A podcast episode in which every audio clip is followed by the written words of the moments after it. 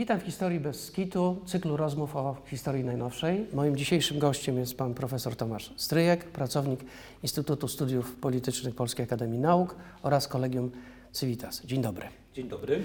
Chciałem z panem porozmawiać o sprawie ukraińskiej w czasie I wojny światowej oraz o tym, co się w ruchu ukraińskim zaczęło dziać w okresie międzywojennym. No właśnie, zbliża się Wielka Wojna.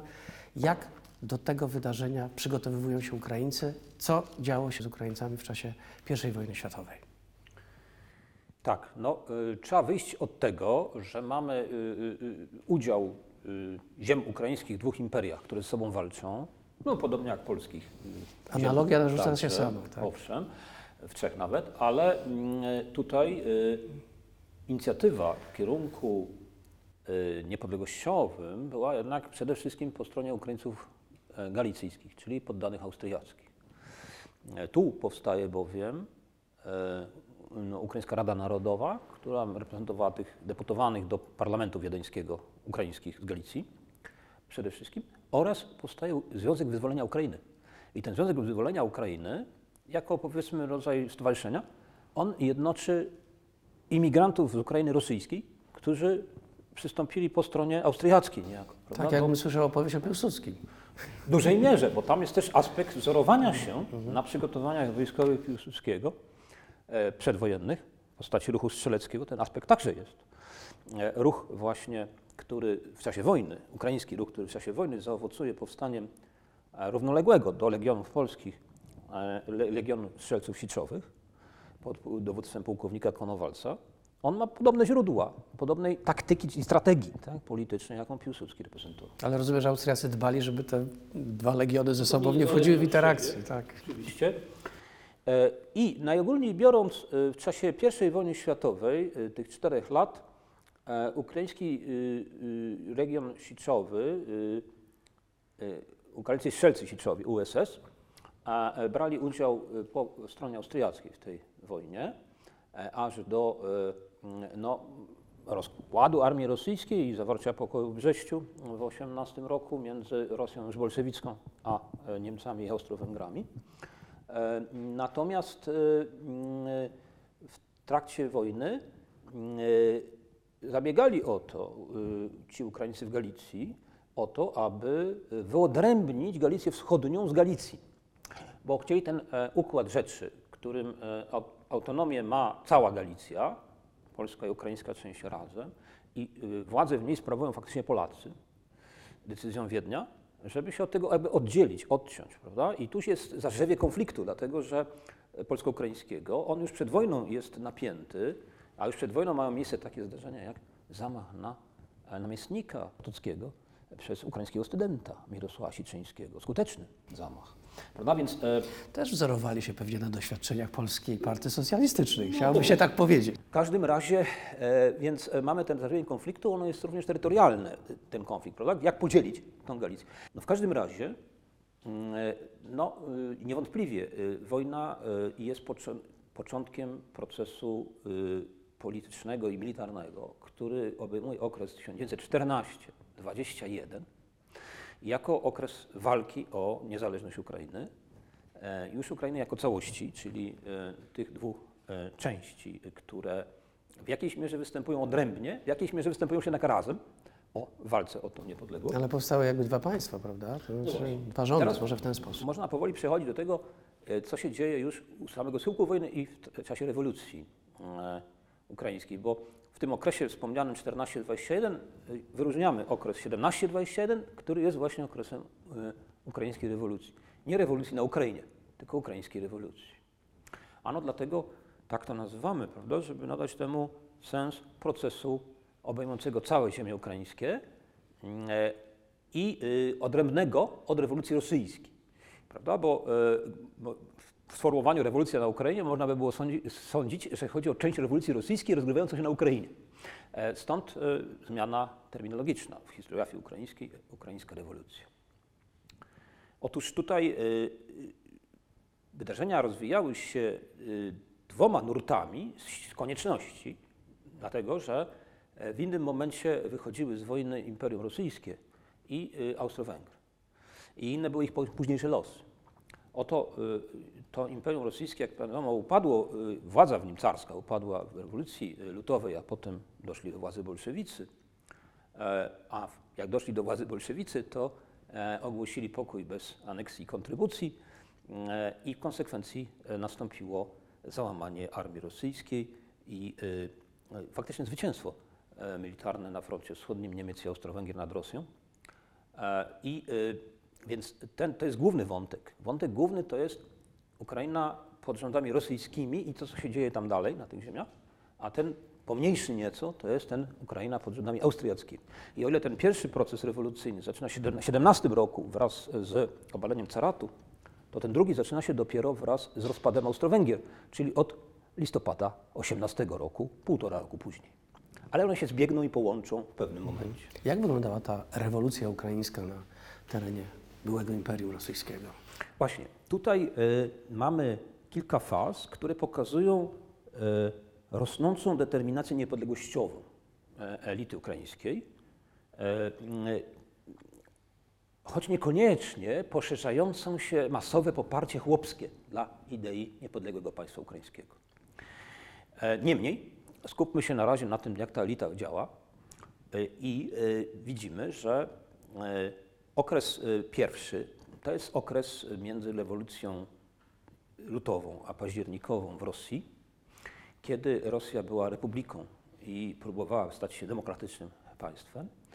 E, I w tym okresie ukraińskie e, siły narodowe e, działające już wcześniej w Imperium Rosyjskim, gdzie to postaciami centralnymi są z jednej strony Chruszewski, historyk, z drugiej strony Petlura, m, wcześniej publicysta, który stanie się teraz no, politykiem i wojskowym.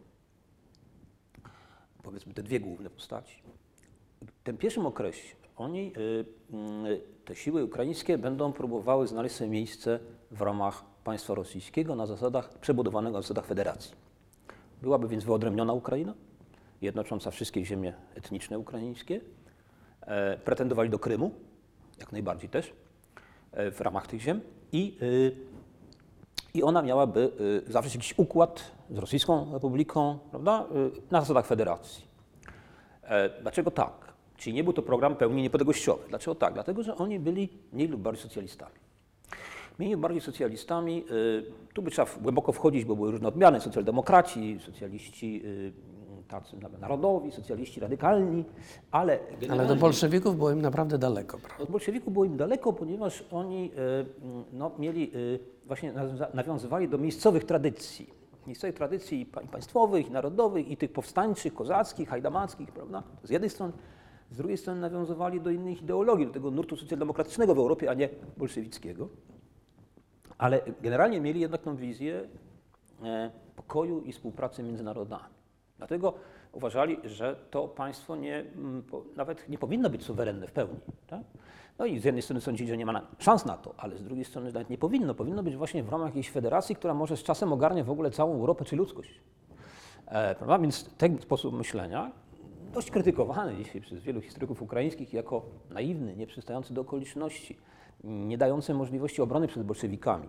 Oni nie doceniali sił zbrojnej, tak? nie doceniali aparatu państwowego, jego odbudowania jako tych elementów, które no, są konieczne, aby wytrwać w konfrontacji e, z e, jednej strony z bolszewikami, z drugiej strony z Rosjanami białymi. Mamy bowiem w Rosji tak, e, mm, wojnę domową między bolszewikami a białymi.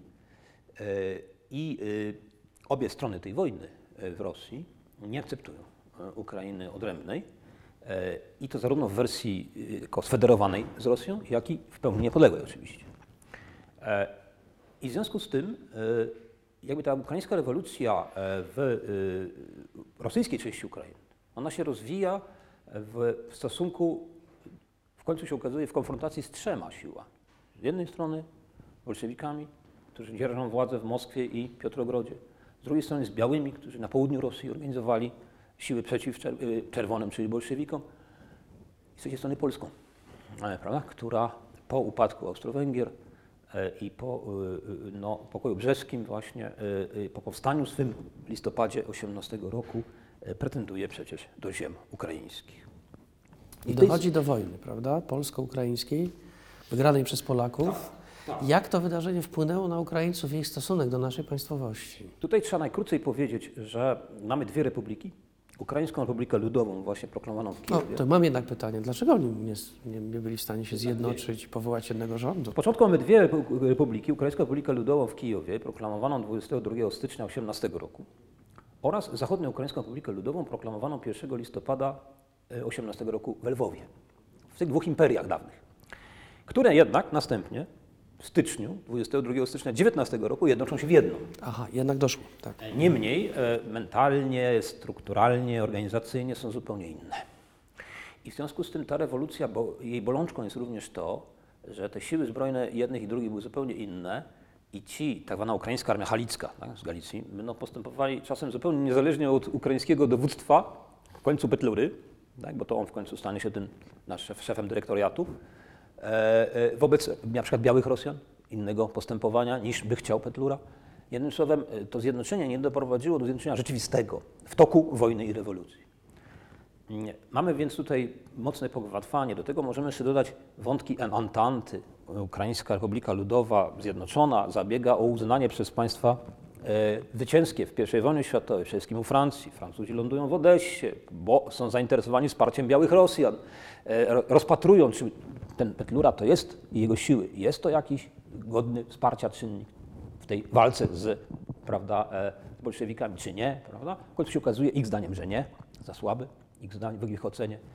Więc mamy i ten wątek, no mamy jeszcze i ten wątek trudny, prawda, że przewala się fala e, pogromów antysemickich przez Ukrainę, która jest w warunkach no, przede wszystkim bezchołowia, bezchołowia władzy, prawda, ponieważ tutaj kolejne armie, prawda, i kolejne e, oddziały chłopskie, prawda, e, e, e, powodują, że e, nie ma faktycznie odpowiedzialnych za wprowadzenie jakiegoś ładu na e, okupowanych przejściowo przez różne strony terytoriach. Jeszcze jest inny, ostatni wątek, mianowicie wątek chłopski, e, a nawet do pewnego stopnia anarchistyczny. Oto mianowicie, że w tradycji hajdamackiej głównie, tak, hajdamackiej, może mniej kozackiej, bardziej hajdamackiej tradycji ukraińskiej, jest ten wątek odrzucenia wszystkich tych państw i państwa jako takiego. W ogóle. Doktor Machno w trakcie rewolucji będzie występował, tam rejon Hulajpola, to jest, prawda, właśnie teraz na pograniczu tych ziem, które Rosjanie okupują, bo to jest da- dalekie Dzisiaj co chwilę ta nazwa się pojawia, że tak powiem, w mediach, bo gdzieś tam niedaleko front przebiega, prawda? Tak. i y, gdzie, gdzie on właściwie walczy ze wszystkimi, prawda, armiami, które mają jakieś pretensje państwowe, bo jest y, zdeklarowanym, nie do końca świadomym, ale z czasem zdeklarowanym anarchistą. Także mamy tutaj taki wątek. No ale generalnie trzeba powiedzieć, pomimo tego, że z jednej strony był sojusz polsko-ukraiński, Petlura Piłsudski, próba, prawda, to jest jedna inicjatywa z Ukraińską Republiką Ludową, próba zjednoczenia sił przeciwko bolszewikom w 20 roku, próba zajęcia Kijowa, prawda, próba odbudowy z pomocą polskich sił Ukraińskiej Republiki Ludowej, ale uwaga, próba za cenę oddania Polsce ziem zachodnioukraińskich. Na to zgodził się Petlura. A to się zgodził Petlura w Ogładzie Warszawskim 20, e, 21 kwietnia 20 roku, e, czyli tym razem to on te interesy, te potrzeby zachodnich Ukraińców oddał e, jakby w Polsce. Ja rozumiem, że oni się z tym nie pogodzili. Oczywiście się nie pogodzili, byli temu przeciwni, ale oni, i teraz jeszcze o nich słowo, e, o zachodnioukraińskiej Republice Ludowej, powstawała odrębnie niż ta wcześniej wspomniana. Ona powstała w e, Galicji Wschodniej e, i e, tu rozgorzała od początku wojna polsko-ukraińska. Nie będzie to żadnego epizodu sojuszu, jak w tamtej drugiej, wcześniej wspomnianej wojnie. Będzie walka, jak to się wyraził jeden z ukraińskich generał, niech nas rozsądzą krew i żelazo. Prawda? Czyli walka no, zero-jedynkowej absolutnie sytuacji. E, Polacy bowiem pretendowali do całej Galicji, w tym także wschodniej, a Ukraińcy uważali to za kolebkę państwa ze stolicą w Lwowie. No i mamy tutaj prawda, ten konflikt najpierw o Lwów, potem o całą Galicję Wschodnią, etos polski, Orląt Lwowski, prawda, z drugiej strony etos ukraińskich armii halickiej, mm, w pamięci historycznej mocno zakorzenione do dziś problemy prawda, o Łyczakowie, cmentarza obrońców Lwowa, cmentarza Ucha tej armii właśnie równorzędnie stojącego obok na tym Chociaż prawdę mówiąc, tego typu tradycje wcale nie muszą skłócać narody na wieki, no bo przecież jest wiele przykładów państw, gdzie Sąsiedzi mają tych swoich bohaterów wyrosłych na walce z sąsiadami, mimo wszystko żyje się dość pokojowo. Tak, wie pan, no dzisiaj jest ten kontekst rosyjski, który jest kontekstem rzecz jasna jednoczącym. No w każdym razie Polska podbiła Zachodnioukraińską Republikę Ludową i uzyskała w końcu od e, Antanty zgodę e, 15 marca 23 roku na to, aby e, włączyć Galicję Wschodnią w swoje granice. Ale tam chyba pojawiły się dość poważne, twarde warunki, że ta mniejszość ukraińska ma mieć pełną autonomię, ma mieć pełny dostęp do szkolnictwa i wiele rzeczy miało być zagwarantowanych. Czy nasza szanowna, najjaśniejsza Rzeczpospolita się wywiązała z tych zobowiązań? Tak, to jest fundamentalne pytanie dla okresu międzywojennego.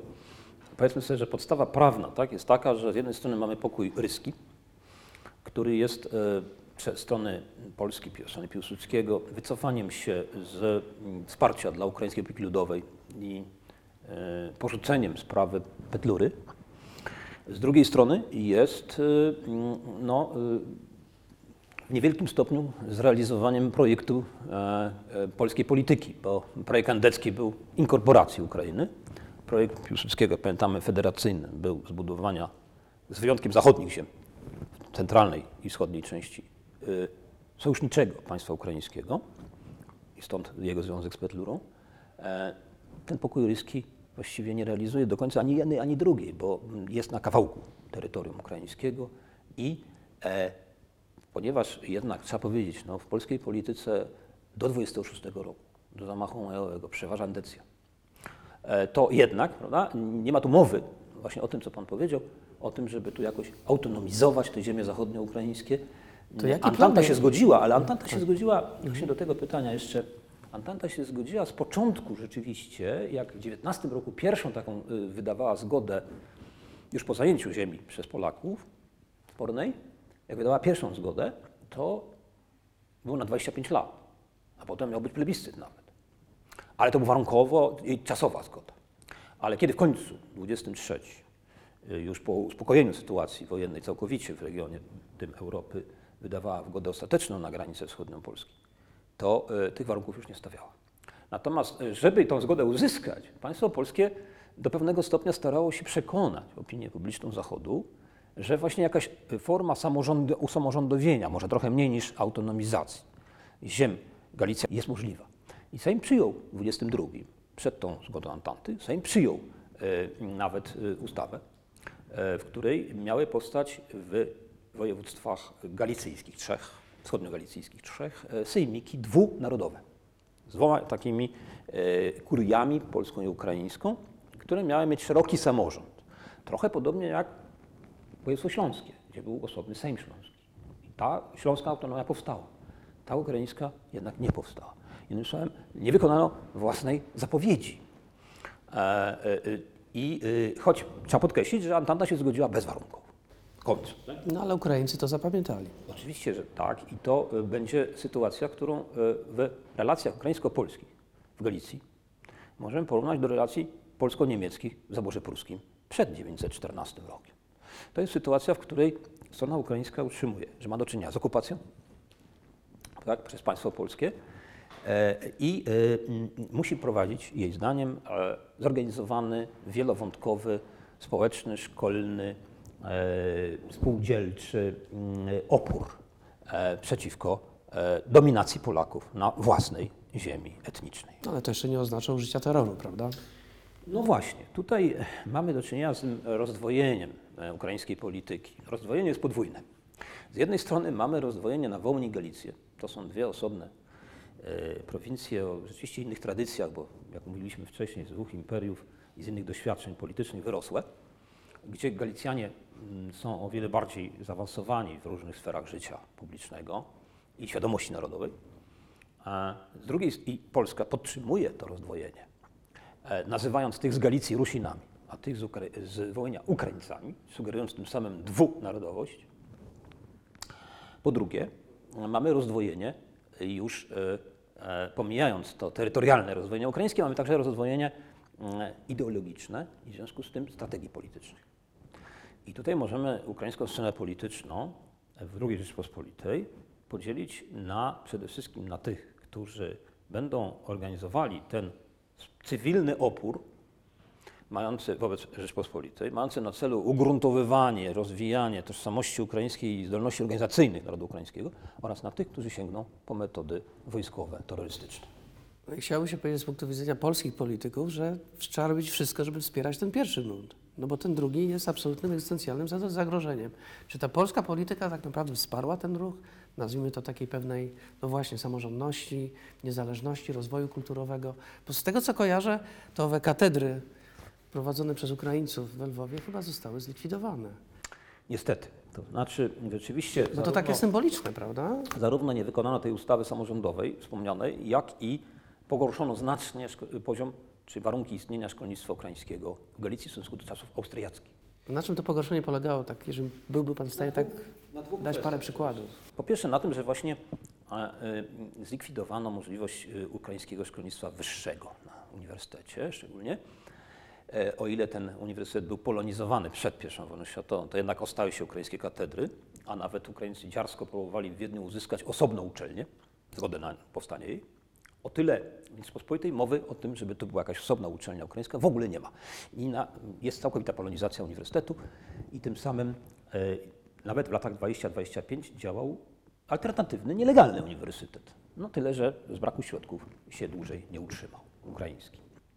Po drugie, polegało to na tym, że również te zakres ukraińskiego szkolnictwa w języku narodowym e, podstawowego i średniego był wyraźnie słabszy niż w czasach austriackich. E, tutaj e, dużą rolę odegrały dwa czynniki. Po pierwsze, ustawa z 25 roku szkolna, zwana Lex Grabski od nazwiska ministra Stanisława Grabskiego, która wprowadziła zasadę tak zwanego plebiscytu szkolnego. To znaczy szkoły miały być zasadniczo dwujęzyczne część po polsku przedmiotów, część po ukraińsku, odpowiednio białorusku, litewsku, prawda, dla wszystkich mniejszości. Ale e, ten drugi język, nie państwowy, mógł być rozwinięty, o ile zgłosiła się odpowiednia liczba rodziców. I to jest ten moment plebiscytu rodzicielskiego.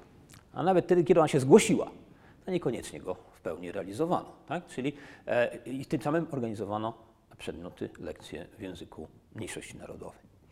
Niemniej ostatecznie, e, nawet jeśli zorganizowano, szkoła była rzeczywiście ultraakwistyczna, dwujęzykowa, to jednak e, polski dominował. Starano się go wypromować, starano się go prawda, e, uczynić jednak e, językiem dostępu do kultury światowej, uczynić język polski dla mniejszości narodowych. Prawda? Więc mamy do czynienia z sytuacją, w której e, a za czasów austriackich było odrębne szkolnictwo ukraińskie. Austriacy podchodzili do Tak, tego po prostu. tak po prostu. E, Oczywiście słabiej rozwinięte niż polskie, bo słabsze były zasoby też organizacyjne, finansowe prawda, i kadry słabsze, ale jednak nie było przeszkód w zasadzie ze strony państwa austriackiego, żeby ono się rozwijało. W związku z tym my, y, warto na to spojrzeć z tej perspektywy, że my Polacy współcześni tak się trochę zdziwimy, że we Lwowie tak się y, pielęgnuje pamięć w czasach austriackich.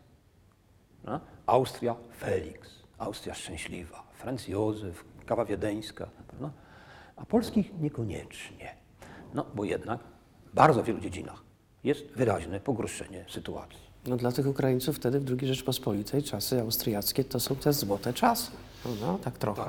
Tak to wygląda i, y, i tutaj oczywiście tu jeszcze, y, bo Pan tutaj zapytał o to, dlaczego polscy politycy nie po, jakoś nie potrafili rozwinąć skutecznej polityki porozumienia z obozem a, powiedzmy pracy organicznej, Organicznej, tak. a nie tym obozem e, politycznym, y, który się imał terroru i powstania y, zbrojnego. E, Więc nawiązując do tego, e, trzeba powiedzieć, że jeszcze w tle jest i to, że no, już niezależnie od polskiej y, polityki II Rzeczpospolitej, okres międzywojenny jest okresem wielkich kryzysów gospodarczych. Najpierw tego po pierwsze wojennego, in- hiperinflacyjnego, potem tego wielkiego światowego, biednienie, prawda, i biednienie szczególnie tych ziem wschodnich e, jest tak duże, że po prostu nie ma zasobów tak, na to, żeby i właśnie młodzi, przeważnie chłopskiego pochodzenia, ambi- aspirujący do bycia inteligentami, ukraińscy y, y, przywódcy, tak, realizowali swoje kariery osobiste. I to jest nie tylko polityka Rzeczpospolitej, która ich próbuje powstrzymywać, bo polityka Rzeczpospolitej jest taka, że to jest państwo polskie, to jest państwo tego narodu tytularnego. A Ukraińcy, Litwini, Białorusini to Żydzi, to są goście. Ale jak pan to poruszył, ten wątek młodego, aspirującego Ukraińca, który kończy na przykład wyższe studia, niech będą polskie wyższe studia, czy ten młody Ukrainiec miał szansę dostać pracę w administracji polskiej na terenie Galicji, czy mógł zrobić karierę w sądownictwie? Pewnie adwokatem mógł być, ale czy mógł być sędzią? No więc nie mógł. To No znaczy, tam właśnie, rzeczywiście, gdzie no to jest nominacja państwowa, prawda, a nie korporacyjna, e, to e, rzeczywiście e, nie mógł. I w tym sensie właśnie mamy do czynienia z przekonaniem o mm, własności przez naród polski, rozumiane etnicznie, kulturowo, a nie obywatelsko, państwa polskiego. No i ten Ukrainiec może się czuć, przepraszam, to powiem wprost, obywatelem drugiej No z, kategorii. pewności, z pewnością tak było y, i nawet nie, nie, to, nie, nie to, że czuć, tak było i w konsekwencji się czuć, tak? E, bo e, to dotyczy oczywiście także Białorusina i Litwina, e, z tych trzech wschodnich mniejszości narodowych, co innego Niemcy jeszcze trochę co innego Żydzi. W każdym razie mamy do czynienia z polityką, która faktycznie w świetle standardów równości praw wobec prawa i praw człowieka dyskryminuje e, w Rzeczypospolitej. I, e, I tutaj podtrzymywanie relacji z tym obozem, e, który jakoś godził się na tymczasowe przynajmniej pozostawanie w państwie polskim, nie mając się środków siłowych, podtrzymywanie z nim relacji, wzmacnianie go, prawda, no w zasadzie niby było, no bo faktycznie starano się w jakiś sposób uzyskiwać od parlamentarzystów ukraińskich, którzy weszli do Sejmu, poparcie dla państwa, dla jego polityki, a nawet były momenty pewnych prób koncesji tak zwanych, tak? E, No najbardziej znanym momentem jest 1935 e, w ostatniej fazie, tak zwana ugoda z UNDO. UNDO to była główna partia, no, Ukraińskie Narodowo-Demokratyczne Zjednoczenie, główna partia tego obozu e, no, cywilnego go nazwijmy, już tak w dużym uproszczeniu, która, e, e, która nawet przystąpiła do tych rozmów, prawda, że w zamian za jakieś koncesje szkolne, kulturalne, prawda, e, poszerzenie tej działalności za zgodą państwa, ale e, mm, podejmowano je, ale jednak praktyka, praktyka w terenie, praktyka sędziego, praktyka administratora, praktyka ziemianina, e, wojska, do tego też warto nawiązać, e, była inna. I tutaj cezura 26, to jest, mam na myśli zamach majowy, nie jest taka wcale istotna dla tej praktyki w terenie. Dlatego, że o ile do 26 przeważała endecja w konstrukcji rządów i w polityce wewnętrznej, w związku z tym mm, można powiedzieć, że państwo polskie mniej lub bardziej realizowało koncepcję asymilacji narodowej, Asymilacja, czyli masz się, Ukraińcu, innymi słowy, stać Polakiem. spolonizować. Po prostu. Tak, spolonizować, bo co innego jeszcze akulturacja, prawda? To jest taka faza inna, ale asymilacja to jest ta pełna, tak, to, która To prowadzi... jest endecja, to jest po prostu program endecki. Owszem. Przy czym tutaj, e, e, więc jak chcę powiedzieć, e, Piłsudski wszedł z pomysłem e, asymilacji państwowej, to znaczy stał na gruncie przekonania, że tych ziem oddać nie możemy. E, A dlaczego nie możemy? No dlatego, że tam udział polskości i Polaków jest duży. No w Galicji był rzeczywiście duży, w Wołyniu mniejszy, ale w Galicji, a już nie mówiąc o Lwowie samym, prawda, był naprawdę duży. I rzeczywiście to jest ziemia trójnarodowa, to, to Galicja, to, to Polacy, Ukraińcy, Żydzi, nie? To, to jest rzeczywiście rozdzielenie tego, tak? I tutaj powiedzenie, y, że to jest, y, zastąpimy państwo polskie z państwem ukraińskim, prawda? Działoby się wszystko w drugą stronę być może, tak? Wtedy, tak? Gdyby to było e, tak. Natomiast Wołyń to Polaków jest tylko 15%, 16%, a to, to już jest trochę co innego. No ale razem to traktował. No, ale ktoś próbował poprawić tą statystykę, robiąc tą całą wielką, wielką akcję osiedleńcą. Spisy to jest prawda? trochę osobna prawa, spisy ludności. Ale chodzi o te osiedlenia wojskowe tak zwane po pierwszej wojnie Też, światowej. też, prawda? też, też, tak. Akurat mam rodzinę, no, która z tego powodu tysięcy- tam trafiła, tak? Około 3000 osad tam y, takich y, rolniczych, znaczy mm, e, na, nadań ziem, ziemi było dla y, kombatantów wojny, na Wołyniu szczególnie, tak. No, mm, e, trochę tak, owszem. No i spisy, które w tych pisach tam, prawda, różnymi kryteriami troszkę podkręcano, prawda, udział Polski. Niemniej Galicja był rzeczywiście spory. No i, ale to, że to państwo nie może zrezygnować, to oczywiście wynikało z układu geopolitycznego, prawda? Z tego, że tu jest trzecia Rzesza, znaczy Niemcy, potem trzecia Rzesza, z drugiej strony jest Związek Sowiecki, prawda? Który tutaj na tę ziemię jak najbardziej mm, no, do nich pretenduje, prawda? W układzie geopolitycznym to nie bardzo możliwe, żeby w ogóle tutaj coś zmienić.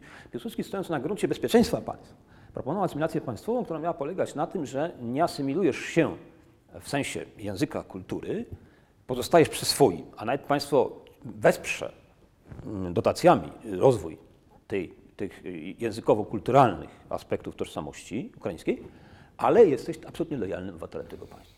Tylko tak jak Pan powiedział, ta praktyka realizacji tego planu Psuła. była dość kiepska. Psuła. tak. Ona pozostała w ręku ludzi, którzy się nie zmienili w terenie po 26. I to, y, y, to jest źródło tego, tej ewolucji młodzieży ukraińskiej na y, stronę radykalizmu. Powiedział Pan młodzież, to znaczy mówimy gremialnie. Młodzi ludzie, jeżeli już decydowali się na aktywność polityczną, szli w kierunku radykalizmu narodowego. Tak? Tak, tak, właśnie. Z tym, że no, trzeba tu powiedzieć, że dwóch radykalizmów. Bo nie tylko na, nacjonal, radykalizmu nacjonalistycznego, ale także komunistycznego. E, tutaj, e, mm, a to się z kolei wiązało z tym, że wpływ na sytuację drugiej RP miała także Ukraina sowiecka, gdzie w latach 20. była polityka korenizacji, czyli polityka wspierania przez państwo rozwoju języka i kultury ukraińskiej. Dopóki nie nastanie pełna władza Stalina, kolektywizacja i w konsekwencji rusyfikacja, dopóty w latach 20. mamy silny wpływ tego modelu. W związku z tym część młodzieży, a nie tylko młodzieży, idzie na stronę komunistyczną, Komunistycznej Partii Zachodniej Ukrainy. Nie tylko na stronę organizacji wojskowej ukraińskiej, a potem organizacji ukraińskich nacjonalistów, która reprezentuje właśnie tą orientację niepodległościową walczącą z państwem polskim. Jak rozumiem, dochodzi do fali różnego rodzaju zamachów, prawda, aktów terrorystycznych. Czy reakcja pa- państwa polskiego była adekwatna w stosunku do tych No do właśnie, takich to jest- faktów jak, nie wiem, zabójstwo Pierackiego, czy Hołówki, czy Tak, tak. jest jednego z inspektorów seria- chyba szkolnych. Seria zabójstw y, Hołówko, Pieracki przez Ołen, tak. Y, y, I, I seria potem także i wyroków, wyroków śmierci, heroizacji tych ołenowskich bojowców. Natomiast y, czy reakcja państwa polskiego była adekwatna? To jest dobre pytanie, no ale y, powiedzmy, że Piłsudski miał te, przede wszystkim kryterium bezpieczeństwa naczelne, tak? Rzeczypospolitej jako całości.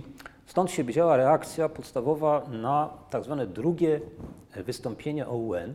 Były dwa, jedno było w 22, drugie było właśnie w 30, która było serią e, przede wszystkim aktów sabotażu, podpaleń, napadów tam na jakieś instytucje państwowe i dalej. Taka, inf- przepraszam, że porównanie, intifada niemalże, prawda? No, w pewnym sensie, W pewnym można, sensie. można tak argumentować. Y, Rzeczywiście element taki ludowy, jednocześnie jakiś zorganizowany element w tym jest.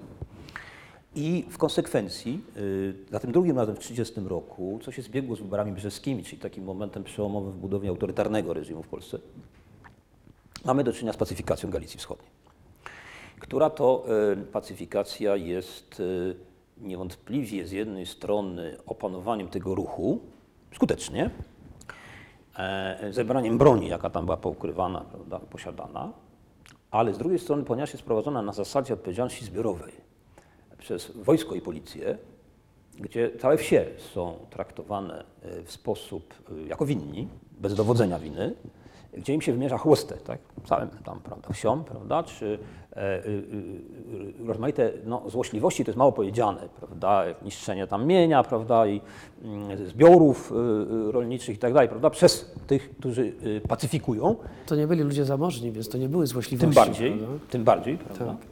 E, to było bolesne dla nich. W konsekwencji mamy do czynienia z sytuacją, w której jeszcze tylko zaogniono. Prawda? Zaogniono. W tym sensie ona jest nieadekwatna. Rozumiem, że ludzie to zapamiętali. Pacyfikacja jest zupełnie fundamentalna dla nabierania przez e, OUN. Objęła całość terenów zamieszkałych przez Ukraińców, czy bardziej koncentrowała się w Galicji Galicja, Wschodniej? Galicja, Galicja. Okej, czyli Wołyń jakby nie był tym dotknięty. No, też tam sięgała, ale y, oba te wystąpienia, o których mówiłem, były w Galicji przede wszystkim, natomiast na Wołyniu jednak y, ruch komunistyczny był nawet silniejszy niż OUN. Dość powiedzieć, tutaj warto jeszcze wspomnieć właśnie o polityce Henryka, e, wojewody Henryka Józefskiego, która jest też właśnie z strony Polski pewną próbą asymilacji państwowej, e, bardziej przemyślaną i lepiej zorganizowaną niż wcześniej, e, w okresie rządów Piłsudskiego od 1930 roku właśnie, gdzie, jak się okazało, pod rządami Józefskiego, no, który przeszedł przez POW, wojsko, prawda, więc miał, umiał mieć silną rękę, e, aresztowano e, w latach 30. 4,5 tysiąca komunistów i raptem 30 ON-owców na wojnie. No, ciekawa Więc, a jednych i drugich zwalczano tak samo. Prawda? Nie, nie było tutaj jakichś preferencji dla jednych. Tak?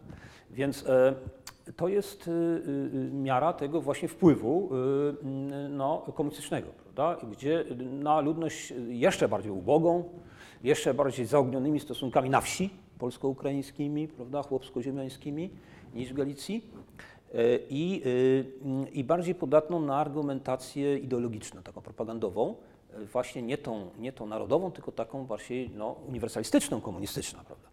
Więc e, w sumie e, można powiedzieć, oczywiście tutaj był Selrop, to był taki związek e, robotniczo-włościański, e, który współpracował z Komunistyczną Partią Zachodniej Ukrainy. E, Władze polskie, no Komunistyczna Partia Zachodniej Ukrainy była zawsze nielegalna oczywiście w Polsce, zaś Selrop był przejściowo legalny, a w 1932 go rozbito e, jako związany z tą partią. No dość powiedzieć, że eksperyment, Piłsudz- e, eksperyment jeszcze może o nim parę słów.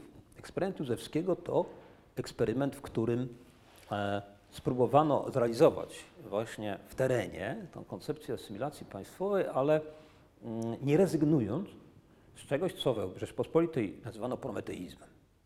A mianowicie mm, z koncepcją, y, która miała polegać na wykorzystaniu momentu zachwiania wewnętrznego w Rosji i zachwiania jej pozycji mm, międzynarodowej do rozbicia Imperium Rosyjskiego w oparciu o popieranie ruchów niepodległościowych narodów nierosyjskich tego państwa. I e, stąd e, prometeizmie prawda, mamy e, realizowaną koncepcję, że mm, państwo polskie kontraktuje oficerów gruzińskich, białoruskich i innych na wszelki wypadek, na moment właśnie, kiedy by trzeba było podnosić te... e, Paweł Szandro. Pa, pa, Pawło Szandruk był między innymi takim oficerem, tak, owszem.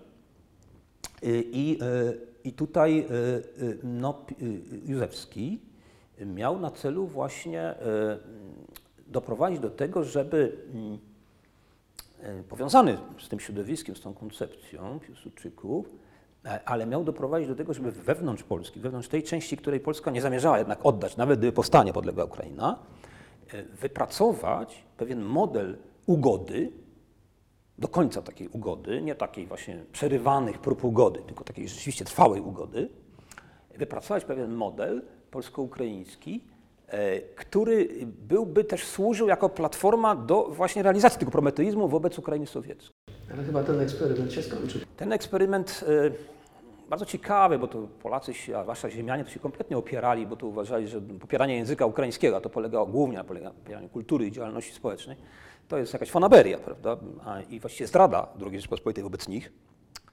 E, Kościół też się opierał katolicki, ale e, ta próba e, generalnie no, nieudana, bo jednak z jednej strony oni bardzo dużo ludzi aresztowali, tych radykałów, a z drugiej strony próbowali, no za przeproszeniem, z jednej strony ten bat, z drugiej strony ta marchew, prawda, no, a jednym słowem rozwijać, dotować organizacje ukraińskie, to się jakoś nie układało w obraz spójny po stronie ukraińskiej. I e, ostatecznie jednak e, Józefski pozostał państwowcem. On nie, nie stał się e, nacjonalistą, który zamierza asymilować. Tak? Nie. I w związku z tym, ponieważ w państwie polskim niestety w ostatnich latach przed II wojną światową zwyciężała coraz wyraźniej koncepcja nacjonalistyczna, koncepcja asymilacyjna do Ukraińców, Józefski będzie odwołany ostatecznie w 1938 roku z stanowiska wojewody mm, i zastąpiony już polityką taką, politykiem, który realizuje asymilacjonistyczną linię na Wołyniu. Wtedy zaczęły się chyba te, też te historie związane z burzeniem cerkwi. To jest właśnie ten moment, który tak symbolicznie pokazuje tą tendencję, o której mówię.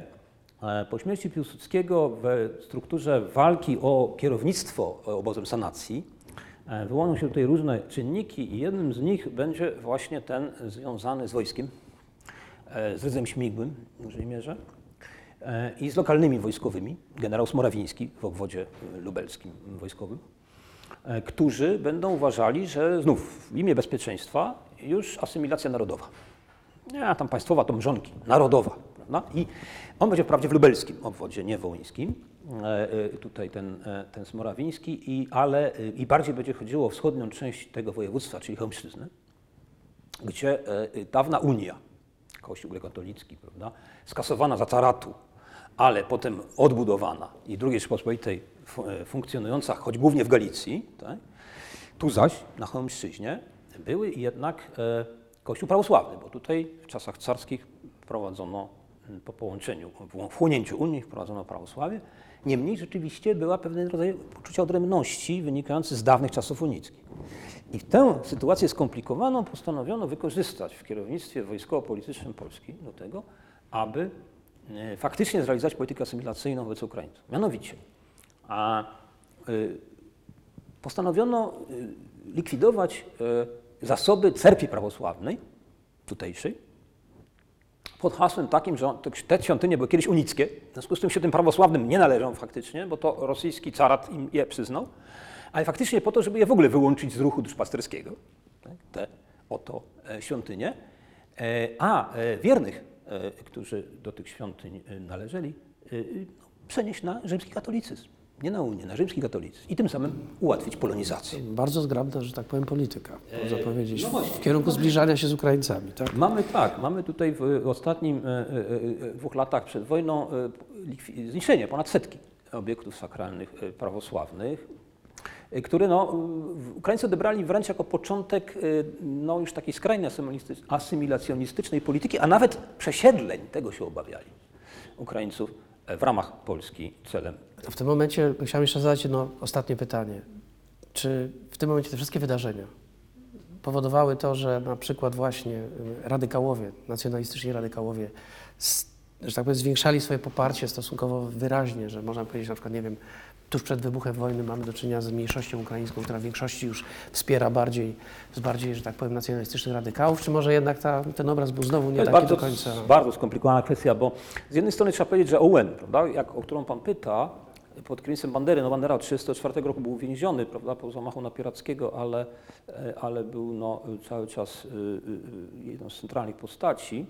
E, Owen w latach 34 właśnie, po tym jak się okazało, że te zamachy nie, nie skutkują, bo państwo polskie ostro karze prawda, zamachy i dość skutecznie jest tutaj, do 38 do kryzysu międzynarodowego w otoczeniu Polski wywołanego przez III Rzeszę, w tych latach właściwie trochę dreptało w miejscu ze swoją strategią.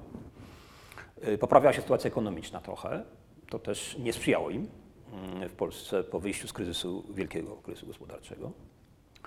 E, Natomiast y, trzeba dodać, że y, no, w 1938 sytuacja międzynarodowa skłania wyraźnie do tego, e, żeby OUN już obrała jednoznaczną stawkę na III Rzeszę. Otóż prawda, mamy 38-39 międzynarodowy kryzys wokół państwa polskiego związany z Czechosłowacją, rozpad Czechosłowacji, próba budowy zalążka, zalążka niepodległej Ukrainy na Ukrainie, Karpa- na Ukrainie Karpackiej we wschodniej części Czechosłowacji z udziałem OUN, e, zwalczana przez Polskę i Węgry, jako przygotowanie do następnie uderzenia na Polskę III Rzeszy i próby budowania ukraińskiego państwa. Czy jednak, odpowiadając na Pana pytanie, e, została przekonana cała ta młodzież, a nawet cała społeczność ukraińska w Polsce do orientacji UN-owskiej, jednak byłbym ostrożny z tym, żeby tak twierdzić. Tu jeszcze było wiele możliwości i wiele rozwiązań. Ta cywilna orientacja, że tak powiem, też nie oddała jeszcze pola. No niemniej przyszła wojna i zdecydowała na korzyść OUN w tych zapatrywaniach. Dziękuję bardzo za rozmowę. Również bardzo dziękuję. Rozmowy odbywają się dzięki Towarzystwu Edukacji Obywatelskiej o historię. Jak zawsze, zapraszamy do subskrybowania naszego kanału YouTube, a także polecamy podcasty na Spotify i Apple Podcasts. Oczywiście wszystko pod nazwą Historia Beskitu.